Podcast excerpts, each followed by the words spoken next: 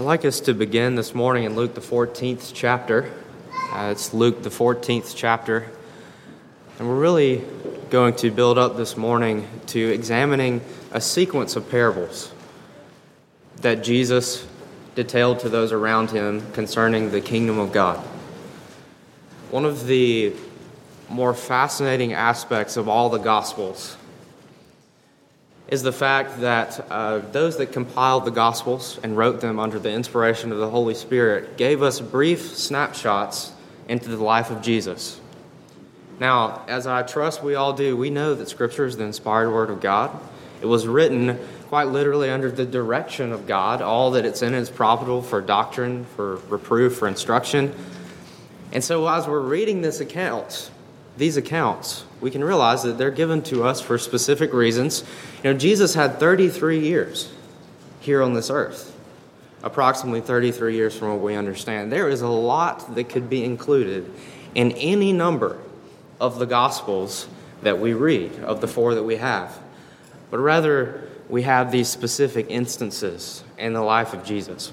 And so, in chapter 14, this chapter opens up into a new day in the life of Jesus. Often the accounts that we read span across multiple days or one day, but we're sort of opening up on a new scene in chapter 14.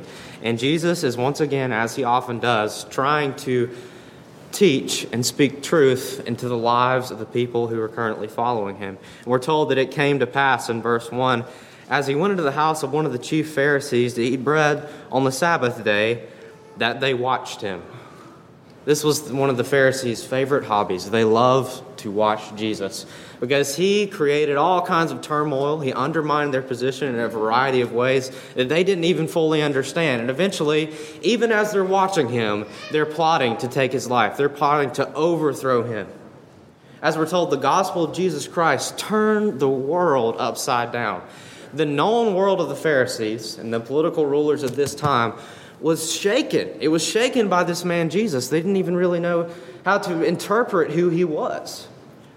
And so they're watching him as he goes to eat bread on the Sabbath day. And behold, there was a certain man before him which had the dropsy. And Jesus answering spake unto the lawyers and Pharisees, saying, Is it lawful to heal on the Sabbath day? So there's this man afflicted with this terrible neurological disease. We're not even entirely sure what dropsy was, but regardless, this is a chronic illness that this man has probably had for years. And he comes in the presence of Jesus, and Jesus asks the Pharisees and Sadducees, Is it lawful to heal on the Sabbath day? Because I'll submit to you this morning, the primary purpose of Jesus in coming down to this earth was not necessarily to heal people. He came to save his people from their sins. That's why we're told that he came. But this man is before him stricken with this disease. And Jesus looks on him, and as we're told many times throughout the Gospels, he is moved with compassion. No doubt he was in this case as well. And they held their peace, and he took him and healed him and let him go. And it's in this circumstance, as Jesus bestows his mercy and compassion upon this man by healing him, that Jesus begins to talk to the Pharisees and Sadducees and those with him about the kingdom of God. We're going to examine several attitudes in relation to the kingdom of God in several familiar parables. In chapter 15 and verse 8, we want to read the first, just the parable of the lost coin. Jesus uses this parable to illustrate one primary thing. We have this woman that has a coin, or she rather has 10 coins, one piece of which she misplaces in her house. Now, it's difficult to think about this today because I think about having 10 quarters. And if I misplaced a quarter, I would not be that concerned. Because at this point, just due to inflation and everything like that, I, cannot, I can't even really buy a piece of gum with a quarter. You know, but this, this coin potentially could be the equivalent of, say, $1,000 in today's money. So this woman has $10,000, a thousand of which she misplaces somewhere in her house. Now, I've never had $10,000 in cash in my hand, but if I lost a thousand of that, no doubt I would be very concerned. And so this woman does what we would expect any of us to do. She goes throughout her house with a candle, she sweeps out the entirety, she cleans out the garbage, she sweeps off the dust, she checks behind all of her furniture, and finally, she finds that coin. And what does she do when she finds the coin? She celebrates. She celebrates with her friends and her neighbors, and she calls them together and says, Rejoice with me, for I've found the piece which I had lost. Now, Jesus uses this parable to illustrate the attitude of God towards his children. He says, The Lord rejoices more over that one recovered coin than the nine which the woman had never lost. He does this with the parable of the lost sheep as well. There's one sheep that is lost. There is 99 that are contained safe within the fold. The shepherd, the loyal shepherd, our loving shepherd, he will not lose one of his sheep. So he goes out among the brambles and the thickets and he finds that sheep and he takes it to his own. Now, here's the catch and a little bit of a plot twist. Eternally, the Lord's never lost one of his sheep. He's always had them, he's always had the 100 sheep. But when one turns aside here in this life, when it becomes confused and it wanders off into the brambles and the thickets, the Lord shows mercy to those sheep as well. And He rejoices when they're recovered. Amen. He rejoices when that sheep is found. Just as the woman did, the woman lost her coin. And she goes throughout her house and she sweeps and she cleans and she looks under her furniture and she checks those nooks and crannies that she hasn't looked in in years until finally she finds that coin.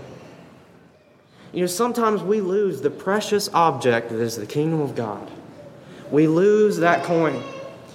We misplace it among all of the other junk that we have elsewhere and we have to go out in our house and we have to take the trash that we have there. We have to clean the dust away. We have to move our furniture and we have to find that coin because the kingdom of God and the things of God are often lost in our dirty houses. I'll be moving here in a couple weeks and I'm preparing for doing that by doing some long delayed spring cleaning. You know, I found some stuff buried within the deep recesses of the place that I lived for about a year and a half that I never even knew that I had. I lost them so long ago and so thoroughly, and they went under the couch and they went somewhere way in the back of my closet that I didn't even know I have those things. We never want that to happen to the kingdom of God. The kingdom of God is a precious thing. It is as the treasure within the field in Matthew 13 when a man was plowing and he found this treasure, this precious object buried in the field that wasn't his. And he sold all that he had and he bought that field so that he could have that treasure. See, that's the kingdom of God. That's the lost coin. We're going to lose and misplace the things of God at some point in our lives.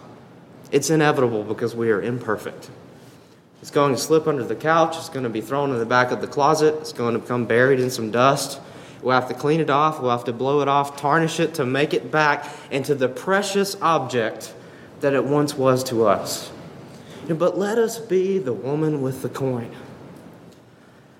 If one day maybe we're sitting at the table with our family, we're sitting around with friends, we're interacting with children of God and we pull out our 10 coins and we begin to look through them and we discover that horror of horrors, one has been lost.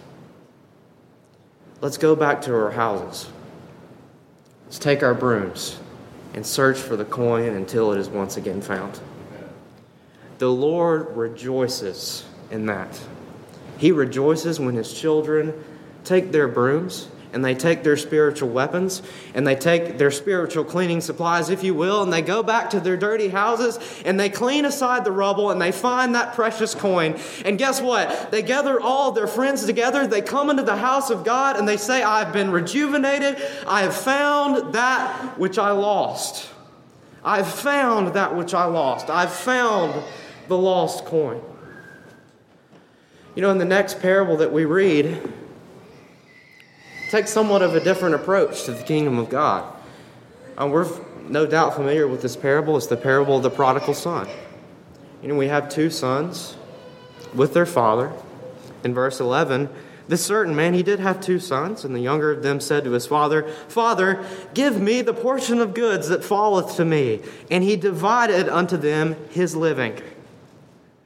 And not many days after, the younger son gathered all together and took his journey into a far country, and there wasted his substance with riotous living. Now, tradition tells us that the inheritance is not traditionally distributed as entirely goods. Not just cows or the, the heads of cattle or the other animals that this man would have had, or land. It certainly wasn't land, because how is this young man going to take the portion of land that's allotted to him and journey into a far country? No, this rich man, no doubt, liquidated almost all, like half of his assets. He took his assets, he took his land, and he sold it, and he gives the money to this confused son. So after the man sells all of his all of this young man's goods and gives him the portion that he could carry with him at least, the young man goes and he wastes it. And when he had spent all, there arose a mighty famine in that land, and he began to be in want. What happens when we take and discard our Father's inheritance.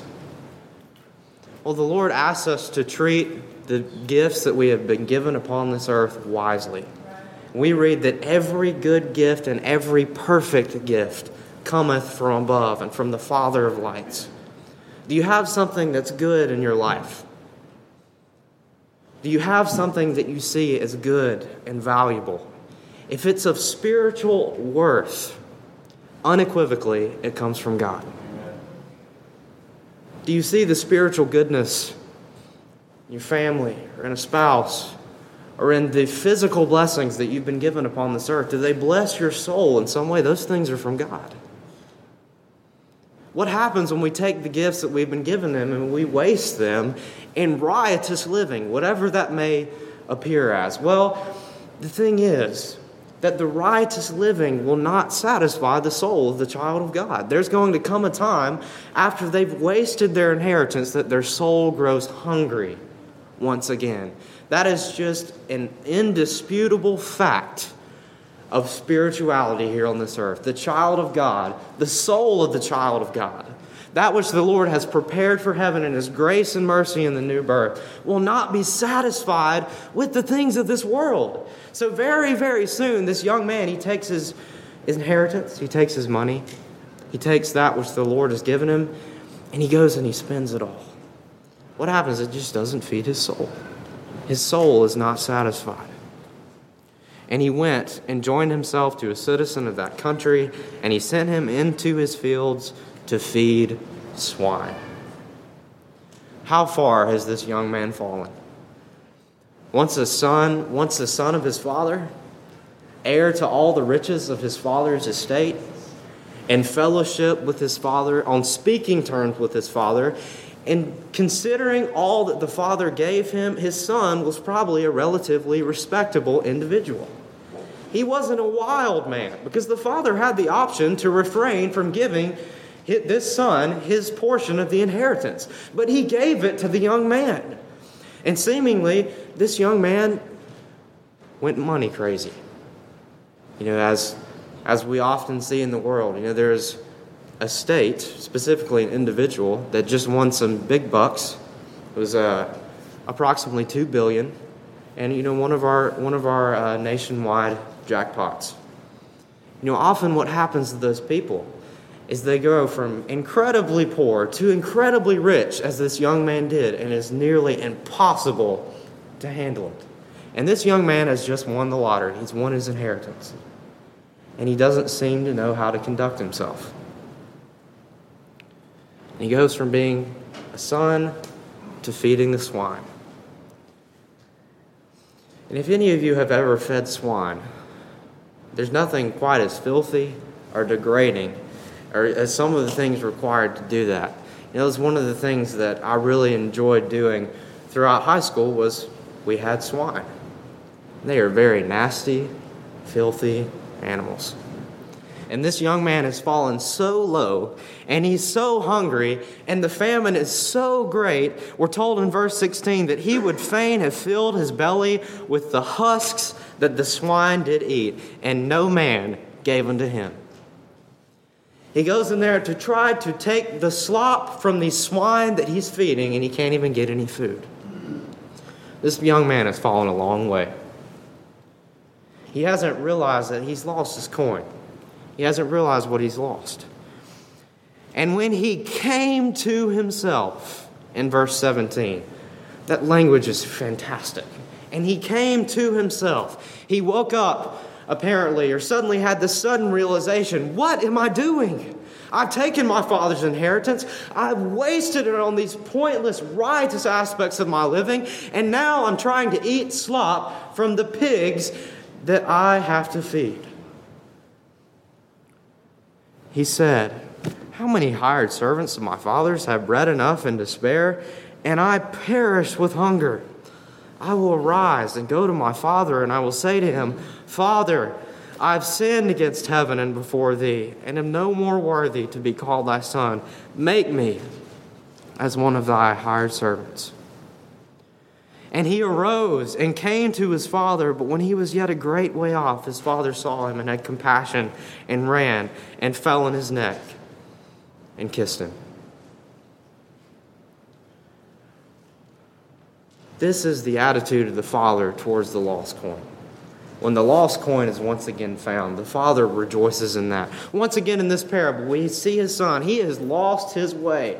He is completely and utterly lost his way. He's fallen from being a father of the son to feeding the pigs. And suddenly he comes to himself and he realizes maybe I can go crawling back to my father's house in my belly and ask him if I can be a hired servant.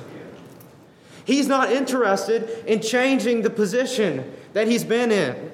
He just wants to be in his father's house. He wants to be a doorkeeper in his father's house. He wants to be a servant there. He wants to bring his father food. He wants to wash his feet. He wants to take off his father's sandals. It doesn't matter to him that he'll be a servant. He just wants to be back in his father's house. But when the son tells the father in verse 21, I have sinned against heaven and in thy sight and in no more worthy to be called thy son. How many times do you think he rehearsed that on the way back to his father's house? I've sinned against heaven and before thee, and am no more worthy to be called thy son. I've sinned against heaven and before thee, and am no more worthy to be called thy son. But yet, when he comes before the Father, the Father sees in him that lost coin that's rolled under the furniture, that lost sheep that's wandered off in the brambles and thickets. And he says, Bring forth the best robe and put it on him, put a ring on his hand and shoes on his feet, and bring hither the fatted calf and kill it, and let us eat and be merry. For this my son was dead and it is alive again. He was lost and is found. And they began to be merry. Here's the celebration for the lost coin. Call the friends and neighbors. Strike up the music. We must have a celebration. For the coin was lost and it has now been found. The son was lost and he has now been found. He once strayed from his father's house, but he is now returned. And the elder son was in the field, and he came and drew nigh to his house. He heard music and dancing. He called one of the servants and asked what these things meant. And he, the servant, said unto him, Thy brother is come, and thy father hath killed the fatted calf, because he hath received him safe and sound. The noise of this rejoicing spreads all throughout the man's estate. The servants rejoice. The father rejoices because the son he has repented and returns. Now, these are two of the attitudes that we can have towards the kingdom of God. If, again, we're imperfect people. We lose our coins very easily. We wander from our Father so quickly. What is there to be done? Well, we can either sweep out our houses, we can find that coin once again rapidly and quickly, and we can show our joy in finding that piece which was lost by celebrating. Sometimes we find ourselves in the position of the prodigal son. We're in such a dazed stupor that we don't even realize that we're feeding swine. But the young man, I hope we all, by the grace of God, come to ourselves Remember, the young man came to himself and he remembered his father's house. He remembered that it is better to be a servant in the house of my father than to be out wasting my inheritance on riotous living. He would rather work as a hired servant, a slave in the field, than be out enjoying the pleasures of the world. Yes, we see that attitude throughout Scripture because, again, the creature within us, the soul within us, cries out against the things of this world. It's starved for the things of God, it's starved for the kingdom of God. In order to satisfy that, we often have to go find that coin. We often have to come stumbling back to our Father's house and say, We're no more worthy to be called your children. Let us be a servant in your house. Let us serve you and wash your feet and tie your sandals and serve you food. You know, and then we have this third parable and Luke, the 16th chapter, which is another attitude of nearly undisputably some children of God towards the kingdom. It's just a little bit darker, it's a little bit and more somber. And Jesus tells another parable in chapter 16, verse 1. There was a certain rich man which had a steward and the same was accused unto him that he had wasted his goods. And he called him and said unto him, How is it that I hear this of thee? Give an account of thy stewardship, for thou mayest be no longer steward. Then the steward said within himself, What shall I do? For my Lord taketh away from me the stewardship. I cannot dig, to beg, I am ashamed. This rich man, he has a steward. He has one that's been appointed to manage his estate. Essentially, this man represented the interests of the master. He goes about the master's estate, he buys and he sells and he purchases purchases in his Lord's name. He no doubt in today's legal terms, he can sign his name on all of the legal documents, all of the documents that he would be forced to sign in these transactions, but he has decided to cheat his Lord. He has decided to become a dishonest or scripture entitles him an unrighteous steward. And rightly so, he asks the question well, what shall I do now? That I'm to be dismissed from my position as steward. He says, I cannot dig to beg, I am ashamed. In other words, I can't do manual labor. I can't take a shovel and go out dig ditches for my living. I can't sit on the side of the road and beg money from passersby. I'm ashamed to do any of those things. What shall I do? He says in verse 4 I'm resolved what to do, that when I am put out of the stewardship, they may receive me into their houses. So he called every one of his Lord's debtors unto him, and said unto the first, How much owest thou unto my Lord? And he said, An hundred measures of oil. And he said unto him, Take thy bill, and sit down quickly and write fifty.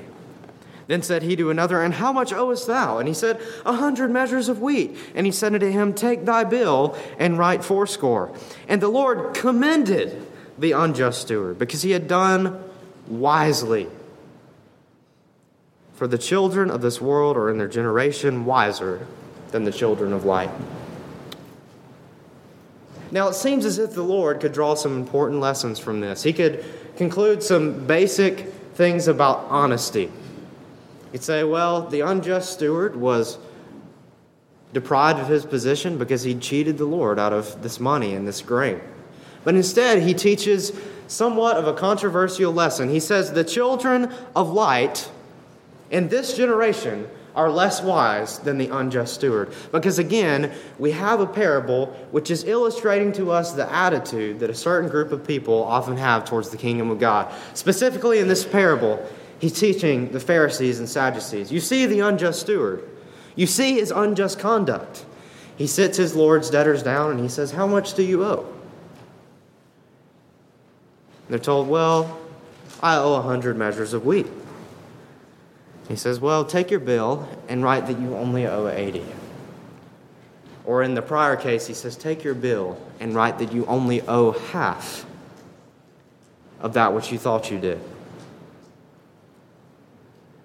And this man, rightly so, for his devious actions, however intelligent he was, he's dismissed from his position. He's an unrighteous steward. The Lord's given him the interests of his estate, the interests of all that he owns. And instead, the steward goes before his debtors and he cheats his Lord out of significant amounts of money. Why does he do this? Because he wants his Lord's debtors to receive him into their houses when he is dismissed from his position. Perhaps this man was old. Perhaps he was concerned about his welfare after he had been dismissed. And so his simple scheme is I will lessen the debts of my Lord's debtors so that they will think favorably of me when I am fired. What a horrible thing to do.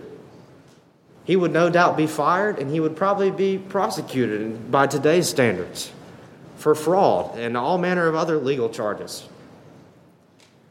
But instead, the Lord looks at him and he says, This unjust steward is certainly unjust. But the children of light and the generation to which Jesus was speaking have treated the kingdom of God worse than the unjust steward did. The children of light are less wise than the children of this world. Is he teaching us to go about in the world cheating those of money, whoever we can cheat, we must cheat them, you know, in order to get ahead, in order to take advantage of our competitors. No, he's not teaching that in the least, but he's illustrating to the Pharisees this unjust steward was horrible. He cheated the master of his interests. He robbed him of his money. And further yet, after he had been dismissed, he continued to cheat his Lord out of the money which the Lord debtors owed him. And he says, This generation, the generation of those to whom he was speaking, you've been worse than the unjust steward. You've looked at the interests of your master, you've looked at the things that he has entrusted to you, and you have cheated the Lord of the things which he has laid to your responsibility. And he says in verse 9, Make to yourselves friends of the mammon of unrighteousness, that when ye fail, they may receive you into everlasting habitations saying, Pharisees and Sadducees, when you fail, I hope the children of Mammon will be able to receive you into something as everlasting as that which I have given you. And the disturbing message behind these verses, these statements that Jesus told to these Pharisees, is there are no everlasting habitations offered by the world. There are none. We can cheat as the unjust steward did. We can go out and we can waste our inheritance on riotous living. We can refuse to look for our lost coin because it becomes difficult and because our houses are tangled messes. But the world doesn't offer the everlasting habitations of God. The world doesn't offer things that span into eternity.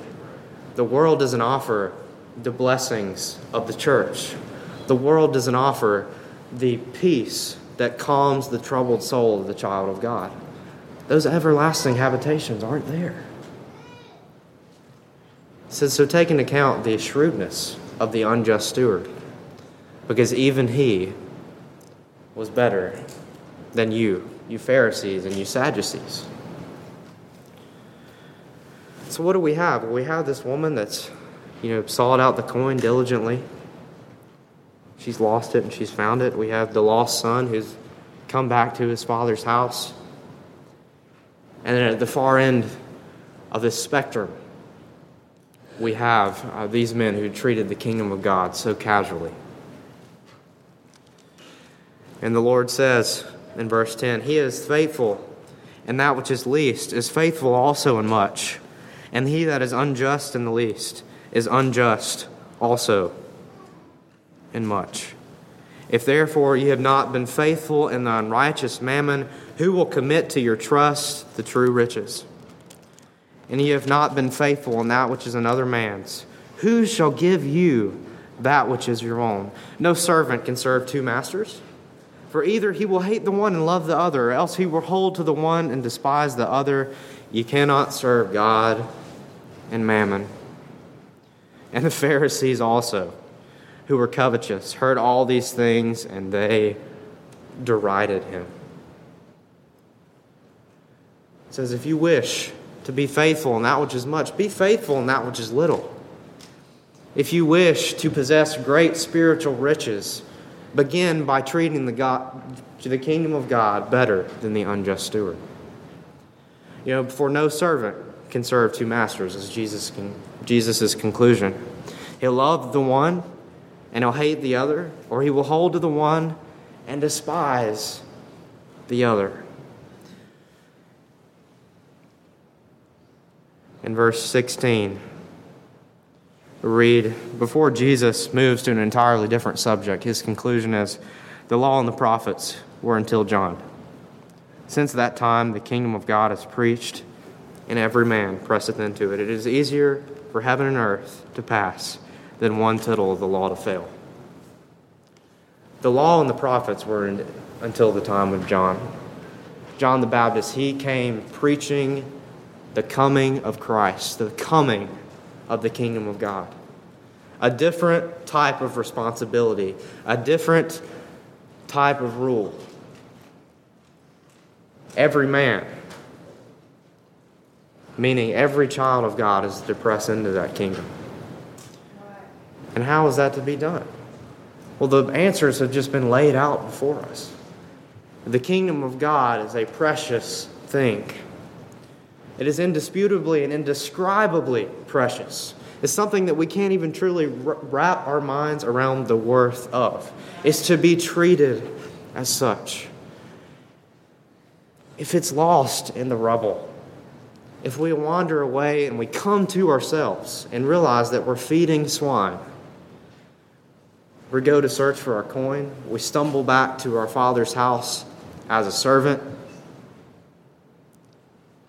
and we must conduct ourselves more wisely than the unjust steward. And Jesus, he continues on to detail really principles of the kingdom of God past these parables. You'll read about divorce and forgiveness. And he tells us later on in chapter 17, in verse 20, that the kingdom of God cometh not with observation.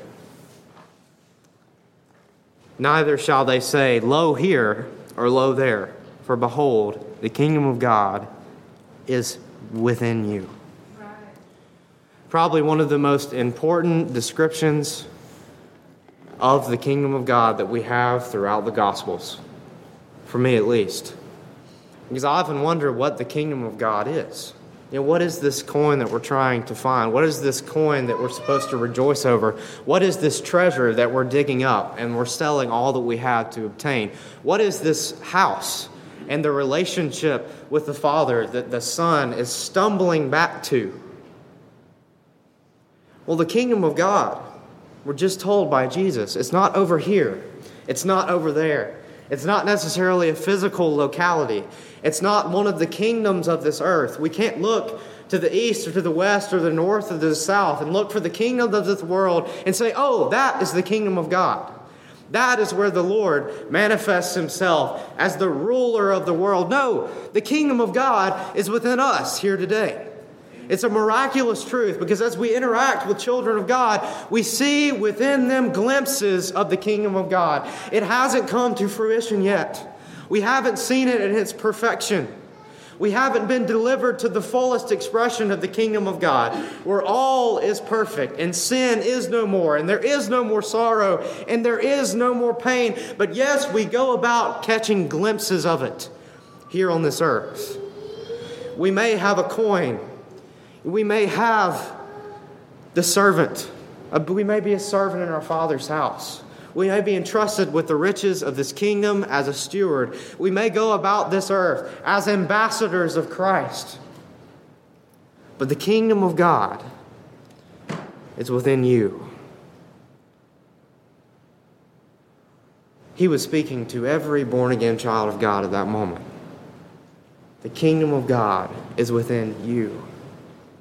Why didn't he say, The kingdom of God is with you all? or it's, it's amongst those to whom I'm speaking.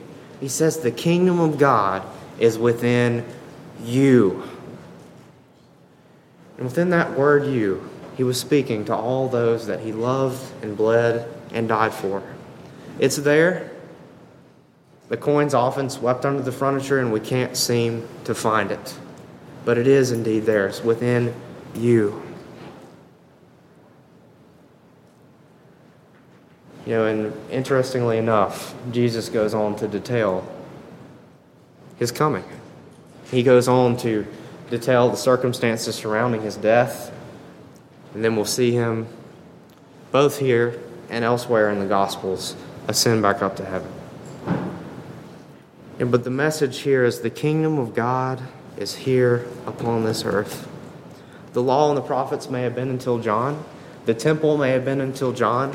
The priest may have gone behind the thickly veiled holiest of holies and sprinkled blood upon the mercy seat, but now what is revealed to us is the kingdom of God, the days of Christ.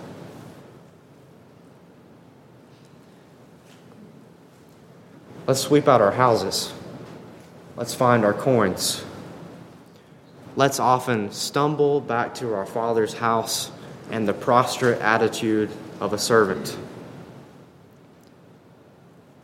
Let's treat the affairs of our Father more richly and carefully than the unjust steward. You know, we're told in 2 Corinthians 5 that we are to be ambassadors of Christ, which is something that has been brought back to my mind again and again and again over these past several months. Because I've always found the, the role of an ambassador to be fascinating. At one very strange point, um, when I was a lot younger, I wanted to be both an ambassador and an astronaut. Those, those thoughts were in my mind at the same time because I thought the position of ambassador was fascinating. They go around the world, they travel the globe, and they represent the interests of their country. They go about handling the political affairs of the country to which they are bound. We've had some very controversial political eruptions occur as a result of the mistreatment of United States ambassadors. Because they go about representing the interests of the United States. They're under the United States protection. They go into conferences and they represent the, the interests of our nation. And what does an ambassador do? When they encounter a difficult situation in which they are required to sacrifice the interests of their country, they say, Well, we'll surrender our nation's income. We'll surrender our, our political interests, our political authority to this country that's threatening us. No, they represent the interests of their country firmly. They stand upon the grounds of whom they represent. And similarly, as we go about realizing that the kingdom of God is within God's children, it's in the church, it's in many of those that we interact with. We're ambassadors. We don't sacrifice the interests of our home country because our circumstances become difficult. We don't go into a conference where we are pressured by another country to sacrifice our interests and buckle and yield. We don't surrender our coins or our situation as a son in our Father's house in the name of the world. Paul says, 2 Corinthians 5 and 20, Now then, we are ambassadors for Christ. As though God did beseech you by us, we pray you in Christ's stead, be you reconciled to God. Paul says, I go about as an ambassador for Christ. It's as if Christ came and beseeched you. It's as Christ himself has sent us and he beseeches you by us be reconciled to God. saying, Find your coin, be reconciled to the Father. Come back on your knees as a servant and realize that you can be reinstated to your position as an ambassador. The Lord rejoices in those returning unto him. There is no telling how the young man that returned to his father had been marred by his time in the world there's a distinct chance that he was irreparably marred. in ways that we cannot even truly imagine. But he returned to his father's house and was reinstated as not only just a servant, but also his son. You know, when we're challenged to sacrifice the interests of the kingdom to the forces of the world, Ephesians 6 becomes particularly relevant. Because Paul is telling our and describing our spiritual attitude toward the assaults of the world. Because in Ephesians chapter 6 and verse 10, he's once again drawing a conclusion, much like Jesus did when he said the law and the prophets were until John. Paul's finishing his letter to the Ephesian church. And he says, Finally, my brethren, finally, my brethren, be strong in the Lord and in the power of his might. Put on the whole armor of God that ye may be able to stand against the wiles of the devil. For we wrestle not against flesh and blood, but against principalities, against powers, against the rulers of darkness of this world, against spiritual wickedness in high places. As an ambassador of Christ, there is absolutely no question that we wrestle against the forces of our enemies.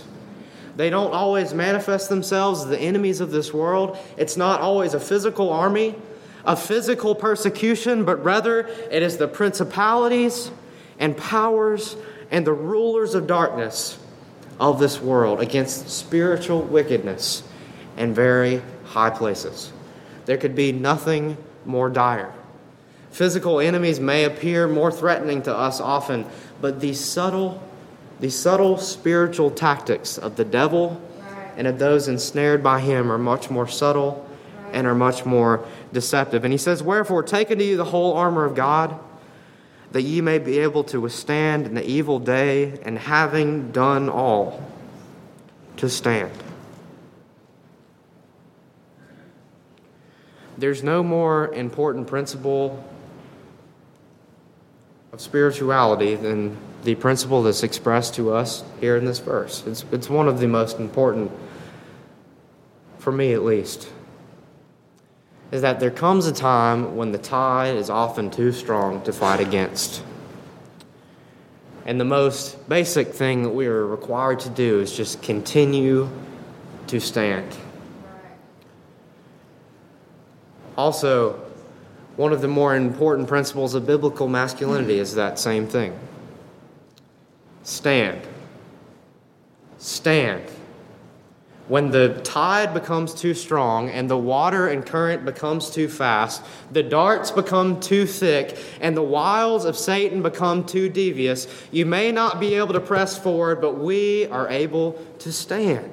And that's why Paul says, when you have done all, when your strength fails, when there is nothing further left to do, just Stand. Stand, therefore, having your loins girt about with truth, and having on the breastplate of righteousness, and your feet shod with the preparation of the gospel of peace. Above all, taking the shield of faith, wherewith you shall be able to quench all the fiery darts of the wicked.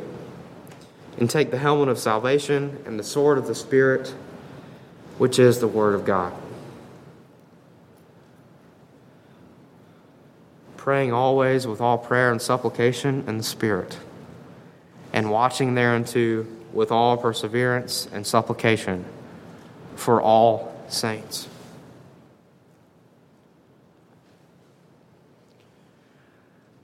We've read a lot this morning.